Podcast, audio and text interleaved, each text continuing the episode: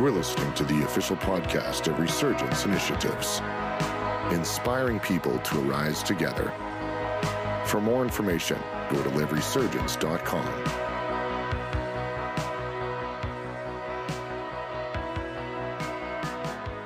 I need a volunteer tonight. I need a volunteer who would like to read. I need some scripture to be read. Does anybody like reading?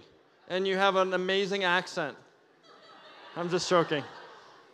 That is a requirement. Sure. You're going to read some scripture.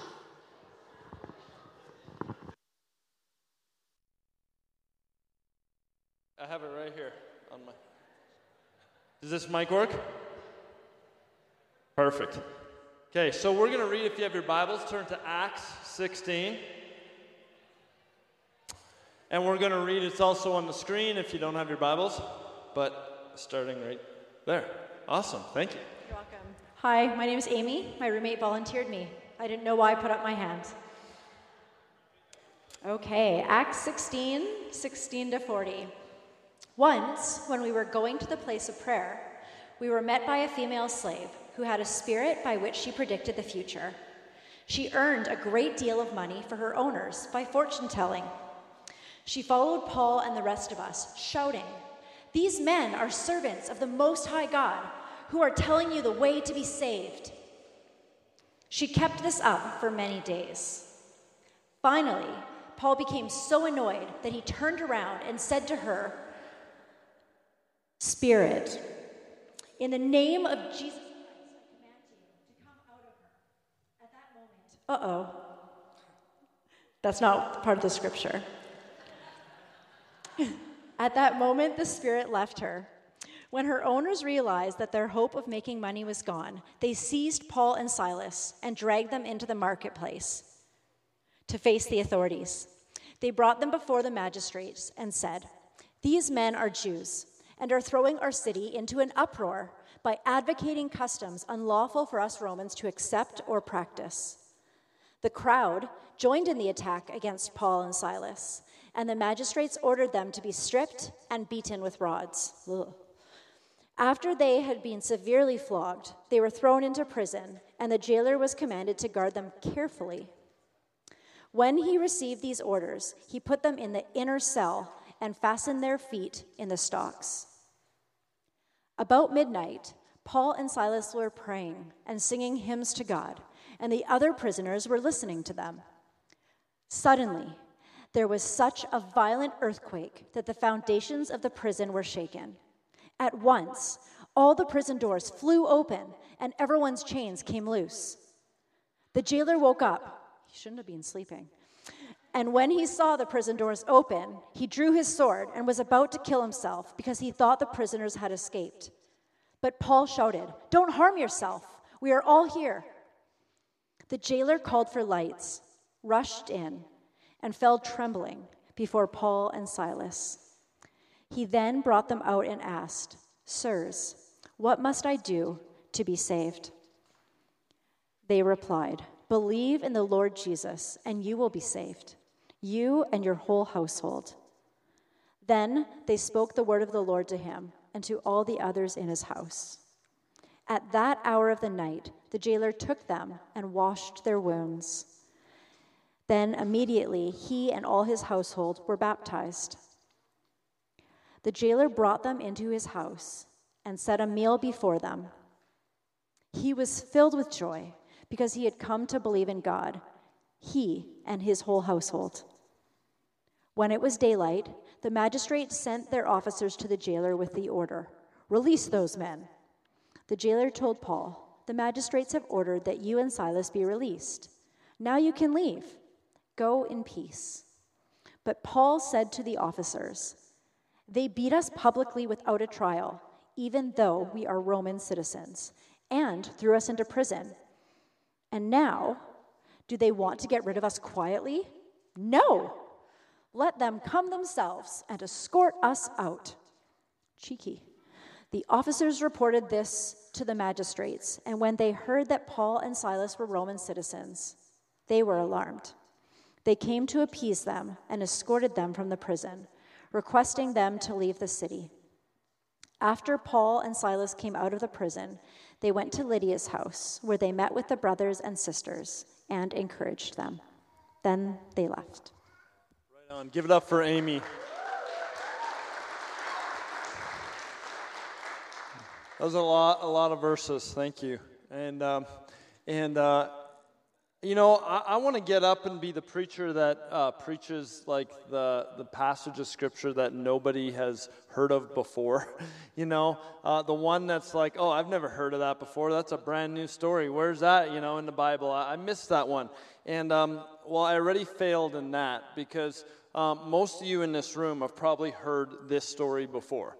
We've heard it, Paul and Silas, they're in jail, the chains, we've heard that. But God somehow, for some reason, keeps drawing me to these common stories. He keeps drawing me. I fight for a couple weeks on messages, and I'm like, I want obscure stories. I want stories. I mean, I go for the hard, like, stories. I even met with Yari this week. I'm like, Yari, you know stories. And he's like, what about Paul and Silas? I'm like, no, everyone knows that one. You know, we want to find things in hard places, but sometimes it's right in front of us. And sometimes they're right there, and God wants to teach us things right in front of us. The answer's right in front of us. And I want to share some thoughts tonight on the word breakthrough. We've talked about breakthrough. This has been a word over the year. Many people have said this. I've shared. I actually was like, no, I'm going to talk about other things. But I just kept coming back in prayer. I want to just talk about some things related to breakthrough tonight. And someone asked me recently, what does breakthrough mean? I have no idea what you're talking about. And according to Wikipedia, breakthrough is the act or instance of moving through or beyond an obstacle, a wall, or a threshold. And in this story, Paul and Silas, they've just launched a church. There was this lady named Lydia. Lydia was a dealer of purple. You know, Karis knew her. And, I mean, lavender. And Lydia gets saved. And so she gets saved. And Paul and Silas and the crew, they're walking around. And there's this annoying lady. There's this annoying lady that keeps following them around. And she's annoying. And she's got, like my friend calls it, critters in her closet. Like, she's got some demons going on. And everywhere they show up, I remember I was in the Czech Republic about 12 years ago. This guy in a green coat would follow us everywhere we go. We would go to some random place, he would show up. How do you know we're here? Like, you just kept following us, and he had demons, and he would come, and it's just like this. And so this lady keeps following and saying stuff, and finally, I think they just get, like, super annoyed, and they just turn over in, like, probably this kind of anger, but, like, good anger is, like, just come out in Jesus' name. Like, stop annoying me. And all of a sudden, she gets, like, completely set free, and she's a slave, and she's set free, and it's, like, an amazing thing. Paul and Silas like, this is amazing, great, it's good, you won't bug us anymore, you know, you're saved. And then all of a sudden, the owners of her, they get ticked off. They're like, that was our business plan, bro. Like, you just took our business idea. Like, that's not good. So they get upset. So they take Paul, Silas, they throw them in the middle. They get people all upset. And it says that they actually beat them, stripped their clothes, and then it says they flogged them, severely flogged them. I don't know what that totally looks like, but I don't think I want to find out. I mean, that doesn't sound fun. I'm sure there were some wounds, some bruises, some black eyes, all of that. And then if that's not the worst case scenario, they get thrown in jail, not just normal jail, maximum penitentiary. They go to the inner courts of the jail. They're thrown in there with stocks on their feet. They're in this prison. And why? Because they just saw a lady get free. Like, it doesn't make sense.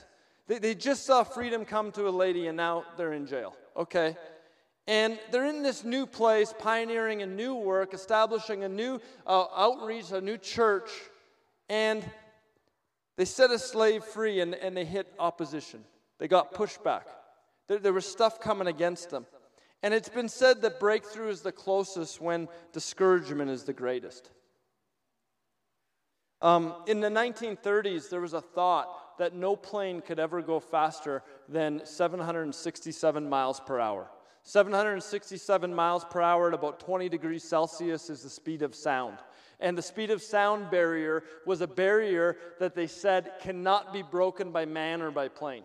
It was just one of those things. There was guns that could maybe break it, but they just never thought it was possible. They would get a plane up to that speed, and what would happen is the drag, the actual aerodynamic drag, the resistance against the plane would increase exponentially as soon as you hit that speed barrier. And what would happen is planes would just, they would rip apart. The propeller would go flying off, the plane, you know, and there was countless tries. And then in 1947, a guy named Chuck Yeager flew the Bell X-1, and he actually broke the sound barrier. And it was that supersonic boom, and he goes into Mach 1. And that's what happened. And so now they've actually got to Mach 7 or Mach 8 since that time. And here's the thing. Here's God is moving in Acts. And it's kind of like that barrier where they start to push through stuff. They start to increase speed, and they hit even more resistance. And they have to break through this. And they, you know, it's a public setback. Everybody knows. Like, it's not a big community where you don't know what happened. Everyone knows, okay, they're preaching. They just got flogged. They're in jail. I mean, the church, everybody knows. And they're put in the inner cell. When I think of our beginning in 2017, if you were at the Resurgence in January of 2017, I preached a message on breakthrough. I preached a message on trust in the Lord with all your heart. Lean not on your own understanding. And how God wanted to give us breakthrough in this year.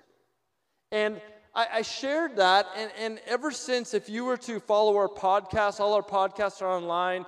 You can go to iTunes, check that out. We track with us through the year. But if you were to track with us all the way up to even our advance 2 weeks ago, the messages and the themes that we've been focusing on, that God's been saying to everyone that's shared and everyone in our community, has been surrender, lay it down, seek first the kingdom of God, identity, heart stuff, repentance, forgiveness. It's all heart related. See, breakthrough has to happen on the inside, in our heart and our mind, before it can actually happen on the outside. It has to happen on the in-house before the outhouse. It's got to happen on the inside of us before it can happen outside. And before our dreams can see breakthrough, before our bodies can be healed, before all those relationships, families, careers, circumstances can change on the outside, there has to be a change on the inside. See, God is more concerned about the breakthrough on the inside than He is about the outside. He wants to heal every fracture of our foundation. So what He can do on the outside, He can build upon that. So He can sustain it. So it can last longer than just one time. We're looking for shingles, the windows, the siding, and God's looking at the plumbing, the wiring, the foundation. He's looking at the inside. See, breakthrough starts in the secret place before it becomes the public place. That's where breakthrough starts. God will never put a 10-ton truck over a 1-ton bridge. He wants to strengthen the bridge so it can be 10 tons. So what does He do? He builds the integrity of the bridge. He builds the integrity of the bridge to support the 10-ton vision that He has for you, the 10-ton dream, the 10-ton relationship. Yeah, that doesn't sound right, but you know what I'm saying. The 10-ton destiny, you know, all those things, the 10-ton level of influence. He wants to build that in our hearts. 3 John 2 says, "Beloved, I pray that in all respects you may prosper and be in good health just as your soul prospers." That's what the Word says. To prosper on the outside, to be healthy on the outside, to be in health as it talks about, we actually have to prosper deep in our soul. We have to have breakthrough deep inside. And I believe God wants to show us tonight. And some, you're in this room and you've said, oh, I don't know, 2017, I'm not sure what God has done. He actually, I feel like the Lord, as I was praying for tonight, wants to lift the hood and see, I've been doing stuff and you haven't seen it on the outside, but it's deep in the inside I've been working. There is breakthrough, because that breakthrough there will sustain breakthrough beyond what you've been dreaming for. See, there's something, the roots go deep. This is about the stuff in the heart. And when the heart prospers, then healing happens. Then all the other stuff that we're believing for happens. See, they're in this inner cell. They're in this prison. And yet no circumstance can touch them. Because what's rising on the inside of them. Because who they are. Because of their identity. Because of what this, so they're in this cell and they're confined as humanly as possible. There's nothing that they can humanly do. They can't even move their feet. And they're confined there. And yet it doesn't matter. Because there's victory in their veins. Because the very resurrected power of Jesus lives inside of them. Because with God all things are possible. See, it doesn't matter that their feet can't move, but God can move. And here's the thing, and so they're there, and in the words of Tertullian to the martyrs of his time, he says, the leg feels not the stalks when the mind is in heaven. Though the body is held fast, all things lie open in the spirit. See, God is teaching and has been teaching us and wants to teach us more what true breakthrough in the mind and the heart look like so that we can actually see it manifest in the everyday reality. So at about midnight, Amy read for us. They started singing. They started worshiping. They started praying in that cell. Everybody could hear them. Worship, what is that? That's the expression of goodness, of His goodness. Worship is not a response to what God is currently doing right now or how I feel, but what He's already done. He's a good, good Father. He's a good, good Father right now, regardless of what we're going through, regardless of how we feel. He is, how great is our God, period. And maybe you haven't felt Him. Maybe you haven't heard His voice. Maybe you haven't felt a tingle when you worship. It doesn't really matter because it still doesn't change the fact that He is worthy to be praised. That it doesn't matter. So they're in this jail, their feet are confined. It doesn't really matter. He's worthy to be praised. See, there's something in worship. See, the Word says it, so we believe it. And we need to take that into worship. We need to start to declare the promises in this book and start to worship Him for who He is, not how we feel today, not how we want a certain, I think so many times we come into worship. And I'm guilty of this. And it's like, I don't know that song. I don't really know that song. That mic keeps making weird sounds. Whatever. This room, I'm a little cold right now, Whatever the excuse is, we all make them. The guitar doesn't sound that right. I could EQ it. I mean, I'm a sound guy, so I'm always thinking of sound stuff. And it's like, how do we turn that off and just say, I'm coming into the room to meet with Him. And it doesn't matter how I feel or how crappy my day is. It doesn't matter because He is good, period. See, I worship Him because who He is. I don't wait for the breakthrough. I sing based on the promises that are within this Word. I sing based on that. And I believe that God wants to raise up a people that worship Him like never before. David was one of those. David, worship to the Lord. I mean, even more undignified than this. I mean, he worshiped, he danced before the Lord. See, worship's not something that can be contained. It's honest.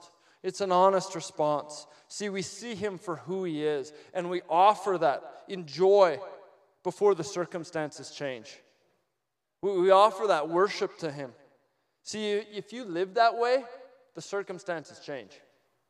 If you live that way, see, if the people who love God in this city started to worship Him in a whole different way, we could change a city. An earthquake would happen in this city, and lives would be changed. To worship like never before, what does that look like every day? How do we worship Him in our lifestyle? Not just in the song service, but in the actual, our working. When you work, it's worship to the Lord. Everything you do, commit it to the Lord. Worship the Lord in your standing in the line at Starbucks. Whatever it is, we can give it to the Lord and we can worship Him in it. See, there has to be a thing. Psalm 22 said He is enthroned on the praises of His people. Here's the thing. God is on the throne. He's on the throne. That's not going to change yet. But what happens is when we worship Him, We actually bring that place, that throne, we bring it into reality in our environment. So I actually build an altar, and I say, God, you're worthy, and you have the seat. You are on that throne. I put you in your right spot in my life right now. And I believe God wants us to start to do that. And what would it look like in our churches and our city if we all did that? If we put him on the throne, if we put him in that right spot, and we put him in our lives in the right spot, if we build an altar. Because whatever we spend our time in, whatever, we worship something. If we don't worship him, we worship time, or we worship our iPhone, or sorry, it shouldn't go there, I guess. But you know what I'm saying? Like we need to go, God, I don't care what it looks like, but I'm coming to meet with you. Prayer, another thing, you know, prayer is meeting with God. Prayer isn't coming and venting on the couch with the psychologist and sharing all our frustrations.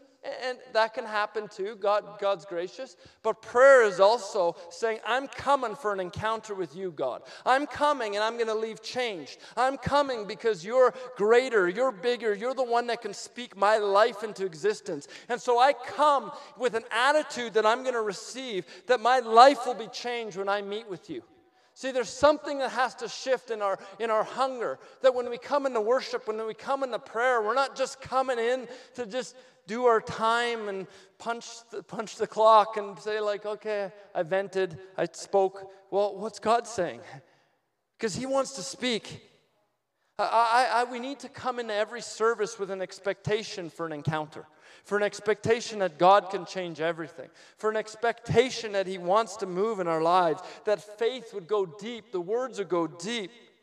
See, every resurgence, every service, so tomorrow, Sunday morning, would you go to your service, whatever church is represented, go expecting to meet with him, because he's going to meet with you. If you go with an expectation, God, I'm going to go, well, it's not the right preacher, Travis. He's not that fiery tomorrow. It doesn't really matter. God's going to move. It's about God. It doesn't matter who's on worship. It doesn't matter how you feel. It doesn't matter how tired you are. God wants to meet with us. See, it's not about the, it isn't about the external stuff. It's about the heart. Out of the heart, the mouth speaks. So our trust in God looks like something. Your worship will be different. Your lifestyle will be different. We'll be different. Our prayers will be different when we actually trust in him. Because we'll build that throne. We'll build that he enthroned on the praises of his people. When breakthrough happens on the inner house, it'll flow into the outhouse. It'll flow. It'll flow. Okay, don't think of that. Wrong mental image. See, if I let my change, okay, you can come back on track. I'm sorry, you're thinking of things that aren't good. If I let the problem, if I let the circumstance, if I let the change decide who he is in my life, I'll never let him decide what the circumstances are in my life. Right? If I go, oh, I'm in prison, and I'm all this stuff, and it's, so that's going to determine my theology. I guess I'm meant to be in prison my whole life. No, I go to God and I say, God, I thank you, because I know what your word says. I know that with God all things are possible. And so right now, my circumstances, I have feet in stocks. This wasn't my plan for today. We set this woman free, and now I'm sitting here in jail, and it's about midnight. Like, it's about time, God. And yet, what they do is they just start to worship him. They start to praise him. It doesn't really matter. See, you don't understand what I'm going through. Sometimes we use that and we push God away with that. We say, well, you people don't understand what we're going through. I think our response should be, I need to understand the word, and I need to proclaim the word. And when I proclaim the word over my circumstance, when I proclaim the word over the chains I'm in, that the word will move, because God's already done it. He's already done it in here. He's paid it. He's died on the cross for it. There's victory already. There's victory in our veins. So we can just walk in it, because I know what the word says. See, there's got to be a shift. See, the result will be a shaking. Breakthrough happens in the ways we long for. When we start to have it on the inside, it breaks out into the jail. When we worship, healing is released. Malachi 4:2, but for you who revere my name, the Son of Righteousness will rise with healing in its rays, and you will go out and frolic. Everybody say frolic. Like well-fed calves. Frolic. Think of that. You're frolicking like well-fed calves. Why? Because you revere his name. Healing comes. Healing comes. Isaiah 54 also says this.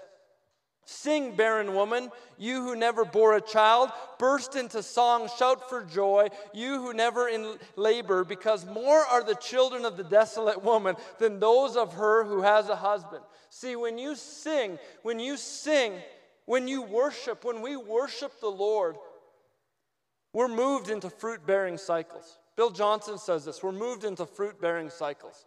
I love that.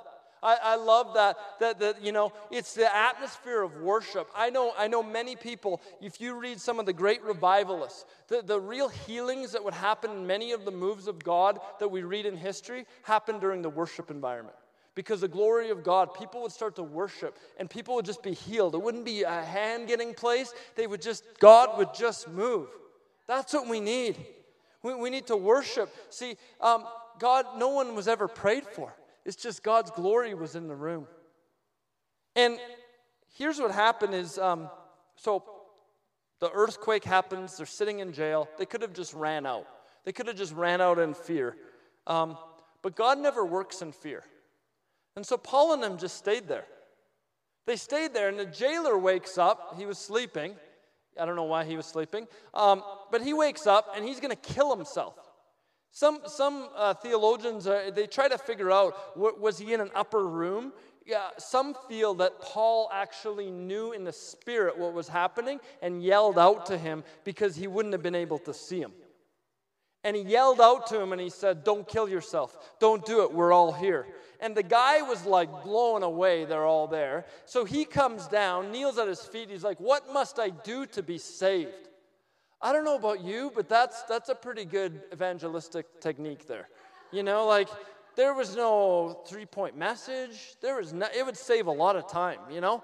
Just come and, yeah, what must I do to be saved? Oh, this is easy. Like, it just, boom, amazing.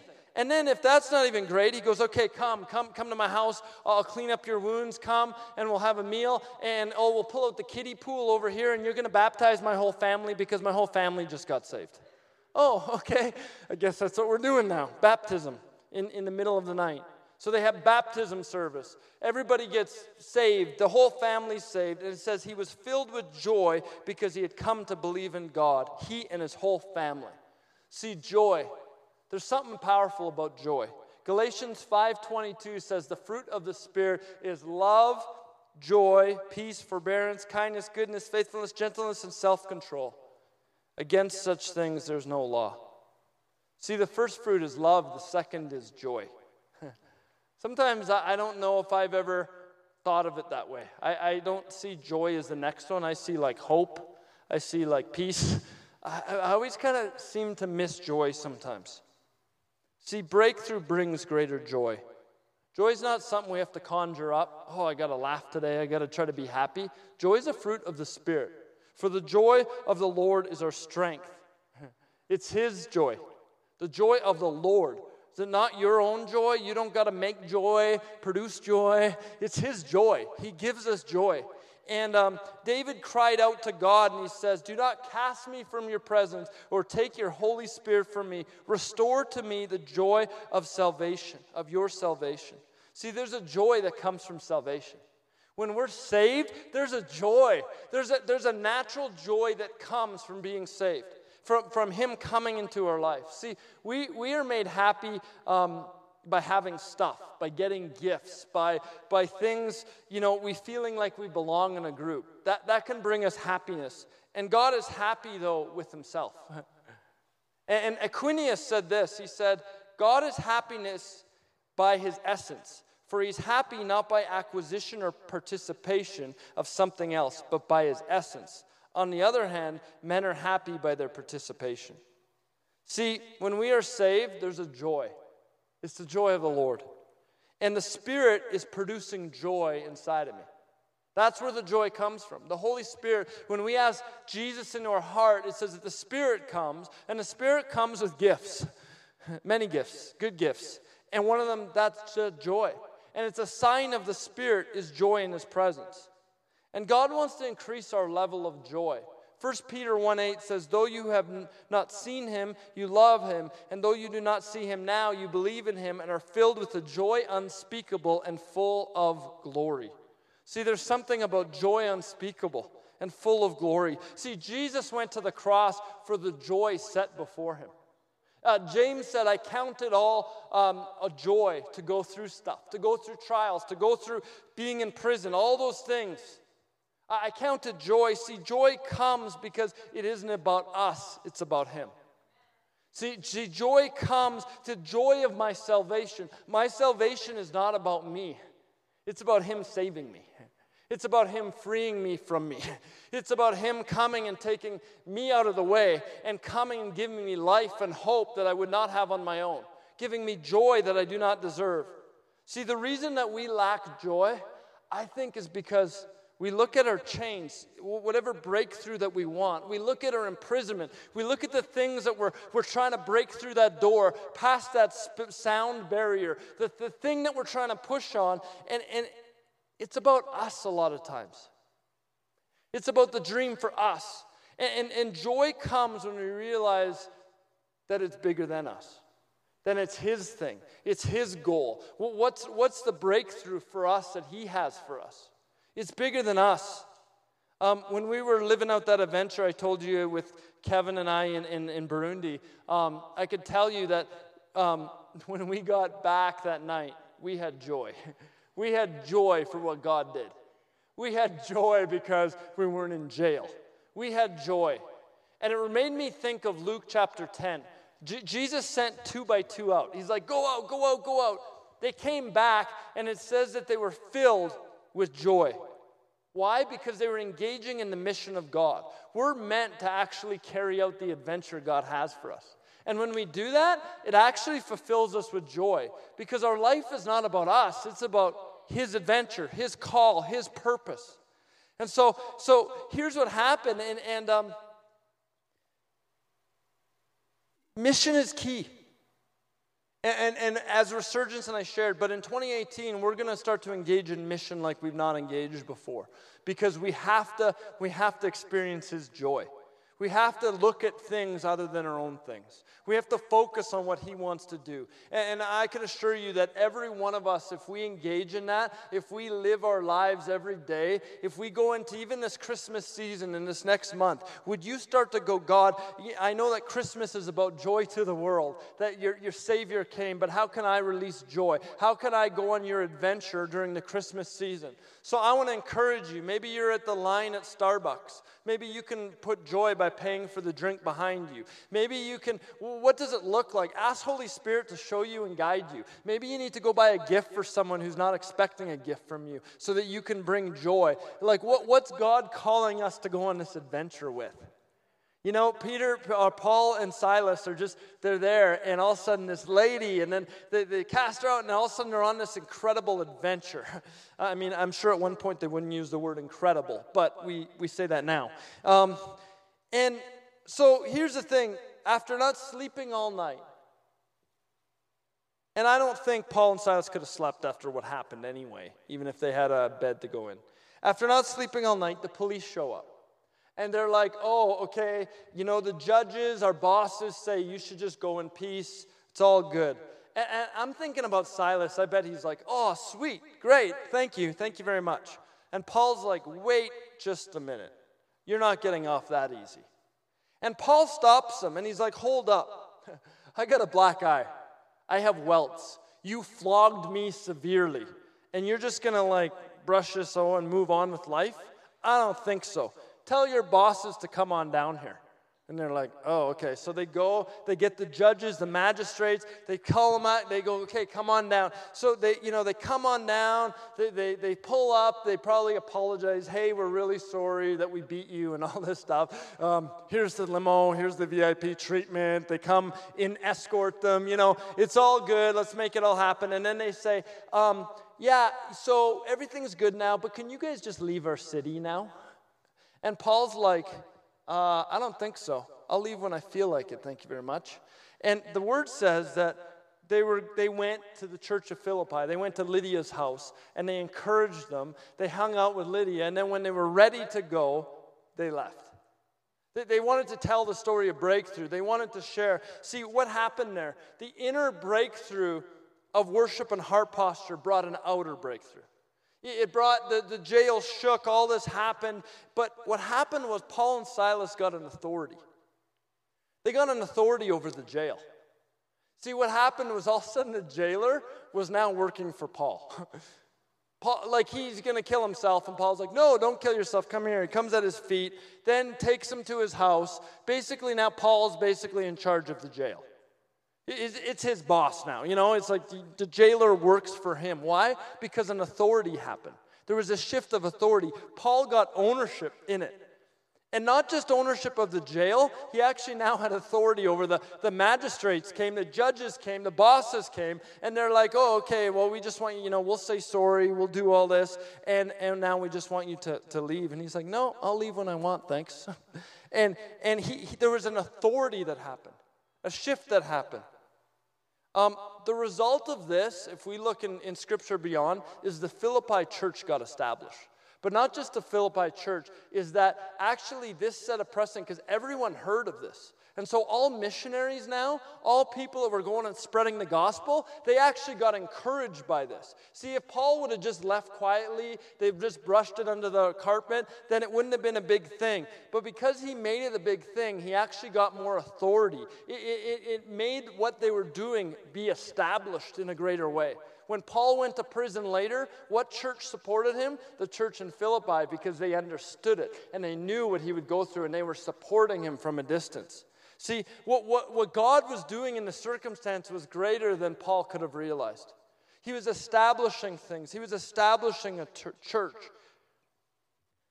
When planes reach that high drag in the speed of sound, and they pass that, and they push through, the drag actually decreases. And the higher the Mach supersonic speed you go, you can also go now they have hypersonic speed. And you can go, I think they've tested someone to Mach 7 or 8. They're working on hypersonic. But when you get there, the drag continues to go down, down, down, down, down. See, when you push past that barrier, then the drag goes right down. The resistance goes right down. See, what happened is they pushed through something. They got an authority. They got a breakthrough into a whole new realm. They got a breakthrough to a whole new realm for the church. It wasn't just about Paul and Silas being in jail. It was about moving the early church into a whole new realm. See, our breakthrough is not about us, but it's about pushing the whole church into a whole new realm. God wants to push the church in Edmonton to a whole new realm. He wants to push us past the little things that we see. It's bigger than that. See, breakthroughs are about more than me and you. And what God does on the inside through our heart things, he actually wants to manifest into the reality till we see it. King David marched towards Jerusalem for his first battle. And the Jebusites, they said this. They said, even the blind people, even the lame people will defeat you. You're gonna lose, King David. That was his first battle. That's what they said. And he marched in there, and David took the city. And it says he got victory, and it became the city of David. He owned the city. And when he owned that city, he now had authority over the city. He had authority to now, from that place, to go out. And he goes against the Philistines, and it says, he said this, as waters break out, the Lord has broken through against my enemies before me. See, there was an authority that he gained because now he owned the city. And from that city, he could start establishing more authority. And I shared this at the advance, but many of you weren't at the advance. I want to share it. In Judges chapter 3, there are nations, the word says, there are nations the Lord left to test all those Israelites who had not experienced any wars in Canaan. He did this not only to teach warfare to the descendants of Israelites who had not previous battle experience. Verse 3, the five rulers of the Philistines, all the Canaanites, all the Sidonians, all the Hivites, living in a lot of ites, living in the Lebanon mountains from Mount Baal, Hermon to Lebo Hamath, they were left to test the Israelites, so whether they would obey the Lord's command, which he had given their ancestors through Moses. See, here's the thing. God left tribes to test them in warfare. God left tribes. Why? Because they were from descendants without battle experience. They didn't know what battle looked like. They didn't know how to battle. See, God will do whatever he needs to do to teach us how to fight, to teach us how to battle, to teach us how to grow in him. See, we want God to fight the battle. We're like, God, fight the battle and remove all the obstacles. I'll just close my eyes and hope it all happens. And yet God's not so concerned. He's more concerned about our personal breakthroughs. He's not so concerned about our personal breakthroughs. He's concerned about the generations that come after us. See, God's caring about legacy. The God, I've said this before, God of Abraham, Isaac, and Jacob. It's about not three men. It's about generations. God cares about the generations that are coming after us. And so he's establishing something. And I love Erwin McManus says it so well. He says, the reward of a great battle is a bigger battle. The reward is now, you now know how you're strong in him. Your faith is bigger. Your resolve is bigger. And you know that your God is bigger. See, when we go through one battle, it's to prepare us for the next battle. See, God wants to increase that faith muscle, that belief muscle, the battle muscle. So if you need breakthrough in areas, it's not just for those things. You're going to see breakthrough, but then there's going to be another thing that's going to come, and you're going to need bigger breakthrough. And he's going to see you through it. See, God's teaching us to trust. He's teaching us how to fight. He's teaching us how to win. And when attack comes, we're going in the right way. We're going to go for it. See, it actually means when attack comes, we're going in the right way. We're going in the right direction. That resistance is the right way to go. See, it's not failure that I find that makes us weak, but it's success. And if you look at the Israelites, they had success. And as soon as they had incredible success in their history before this moment, they would go and they'd build an idol. They would go and compromise. Compromise would happen. Because they didn't know how to fight. They didn't have another battle to go to, and so they would just party, and their party would just go downhill. They would lose the sight of God in it all. See, God's building a resolve. God's building a strength. See, once you own something, there's an authority you have. And as I prayed for today, I have this picture of keys being cut. And when there are keys being cut, it's a key that unlocks doors of destiny. It's keys that unlock things. It's keys that unlock things. And I want to ask, I don't know what you want to do, Karis, or, whatever, Karis, wherever you are. If you want to come and play, or if you want, can you come play? Yeah. We got it. It's good. Both of you come. Just come. The team. Baby duty. All good. Here's the thing. The truth isn't found in what we're going to go through, but what he went through already.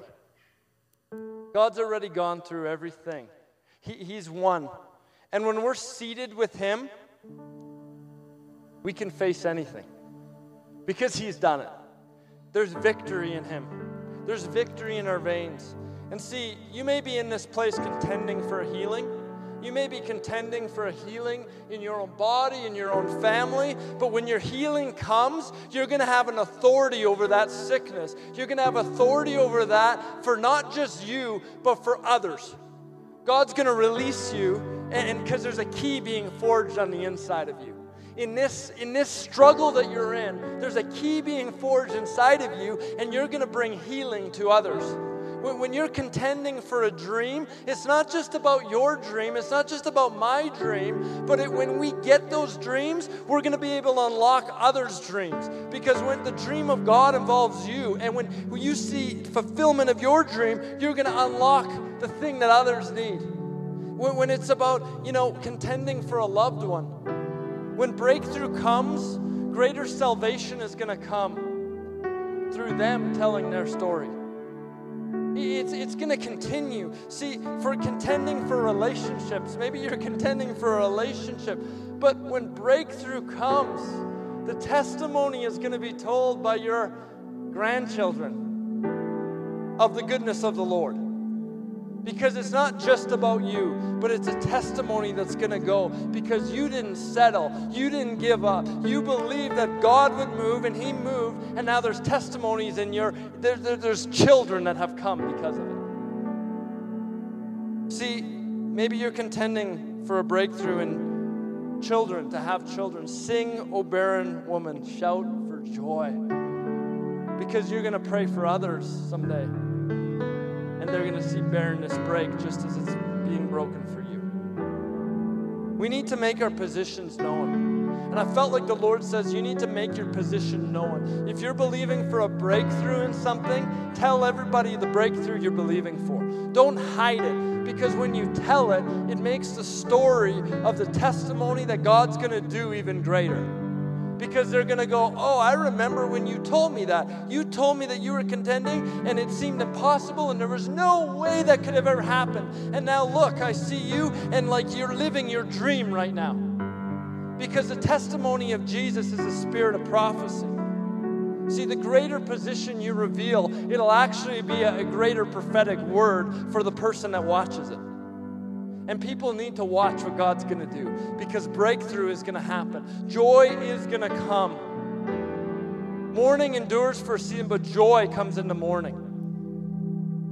Sadness is there, but joy comes. See, whether you realized it or not, if you've been a part of this community, if you've been gathering in Resurgence Monthly, if you've come to anything, what God's been doing in this season where we've been talking about trust and surrender and heart stuff is He's actually...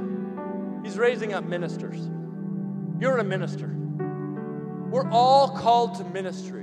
We're all called to release the kingdom of God wherever we go. And so if you're in a season, you go, well, I don't feel anything like a minister. I'm just trying to get breakthrough in this one area. I'm just believing for this one thing, Travis. I want to tell you, God's raising up a minister in you. He's been doing it. Because when you see the victory in this, you're going to minister to a whole bunch of people that need it. Everywhere out that door, there are people that need healing. There are people that need freedom. There are people that need the breakthrough on the other side of what you're contending for. So you're not just contending. We're not just contending for ourselves. We're contending for a nation. See, Canada leaves of healing to the nations. See, when we see breakthrough and healing in Canada, it's going to be so that we take the key, we take what God's done to the nations of the earth. That's our destiny. Resurgence, God's been teaching us to battle. Some of you are contending for a breakthrough, and I believe God wants to break through in your circumstance tonight. But greater than that physical, that from inner to outer, God's been developing stuff on the inside of us. And I just want us to close our eyes. And I feel like Holy Spirit wants to start to reveal some of the stuff He's already been doing. And you haven't realized it.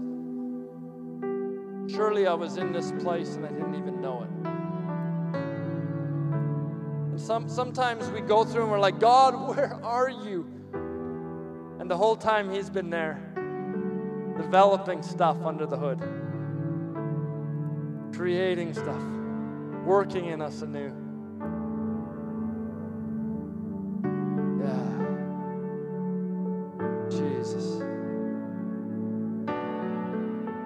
Don't give up the work, because through the inner breakthrough, the outer comes. But something even greater than us is formed, our legacy. So with your eyes closed, and I just... I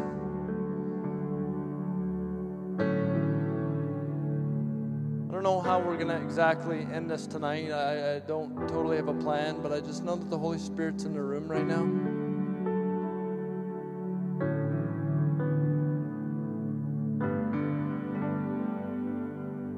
Just start to ask Him, God, what are the things You've been doing in my heart in this season? What are the things? And just start to think of those things.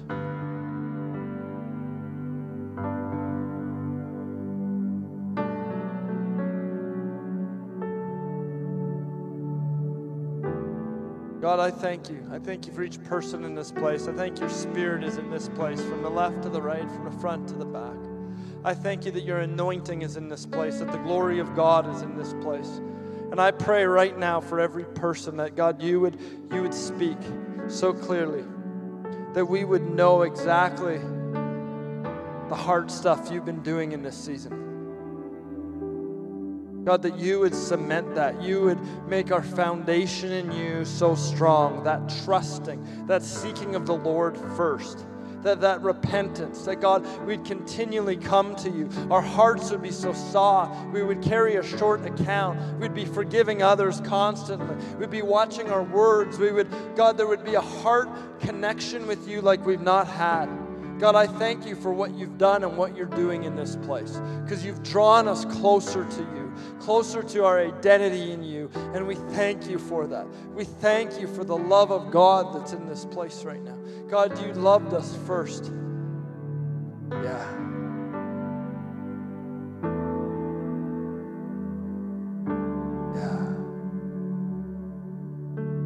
Yeah. I just, as Karis is playing, the team's playing, If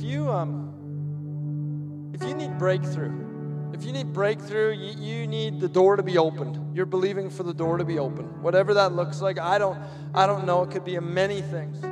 I want you to stand in this place, and we're gonna pray corporately. That whatever the things you're going through, that they would manifest tonight in the natural. And I want you, if you see somebody right now, we're the body.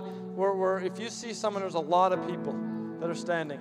If you see someone, would you go and put a hand on them right now? Let's pray for. Let's make sure everyone has a hand on them. Look around if there's anyone that doesn't have a hand on them. If you don't have a hand on you, lift your hand right now, and I'll send someone over. Everyone's got a hand on them. So God, right now, in the mighty name of Jesus, I thank you that you, God, you can move in a jail just about midnight.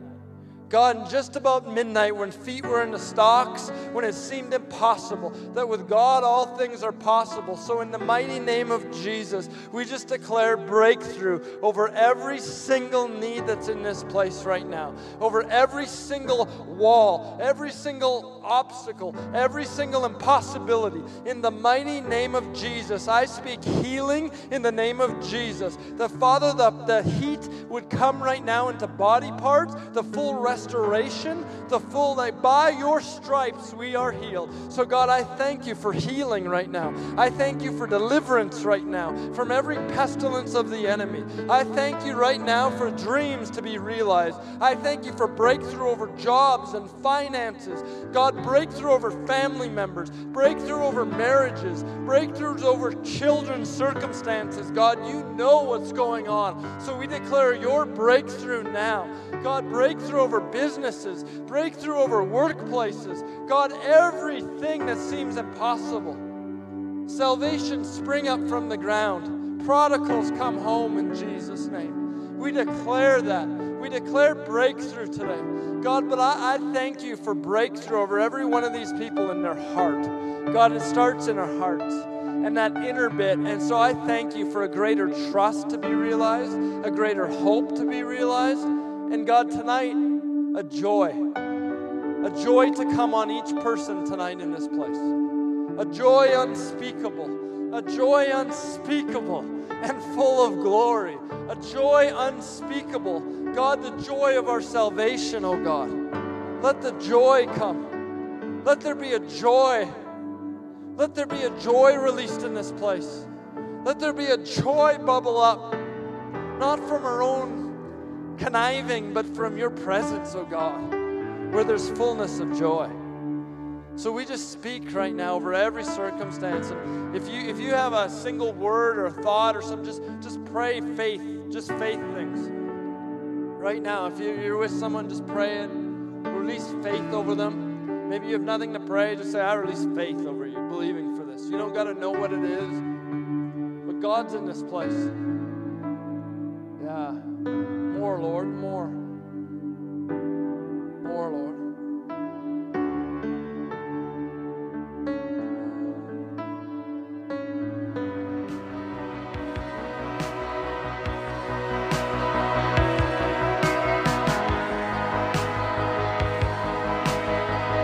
Thanks for listening to the official podcast of Resurgence. For more information, go to liveresurgence.com.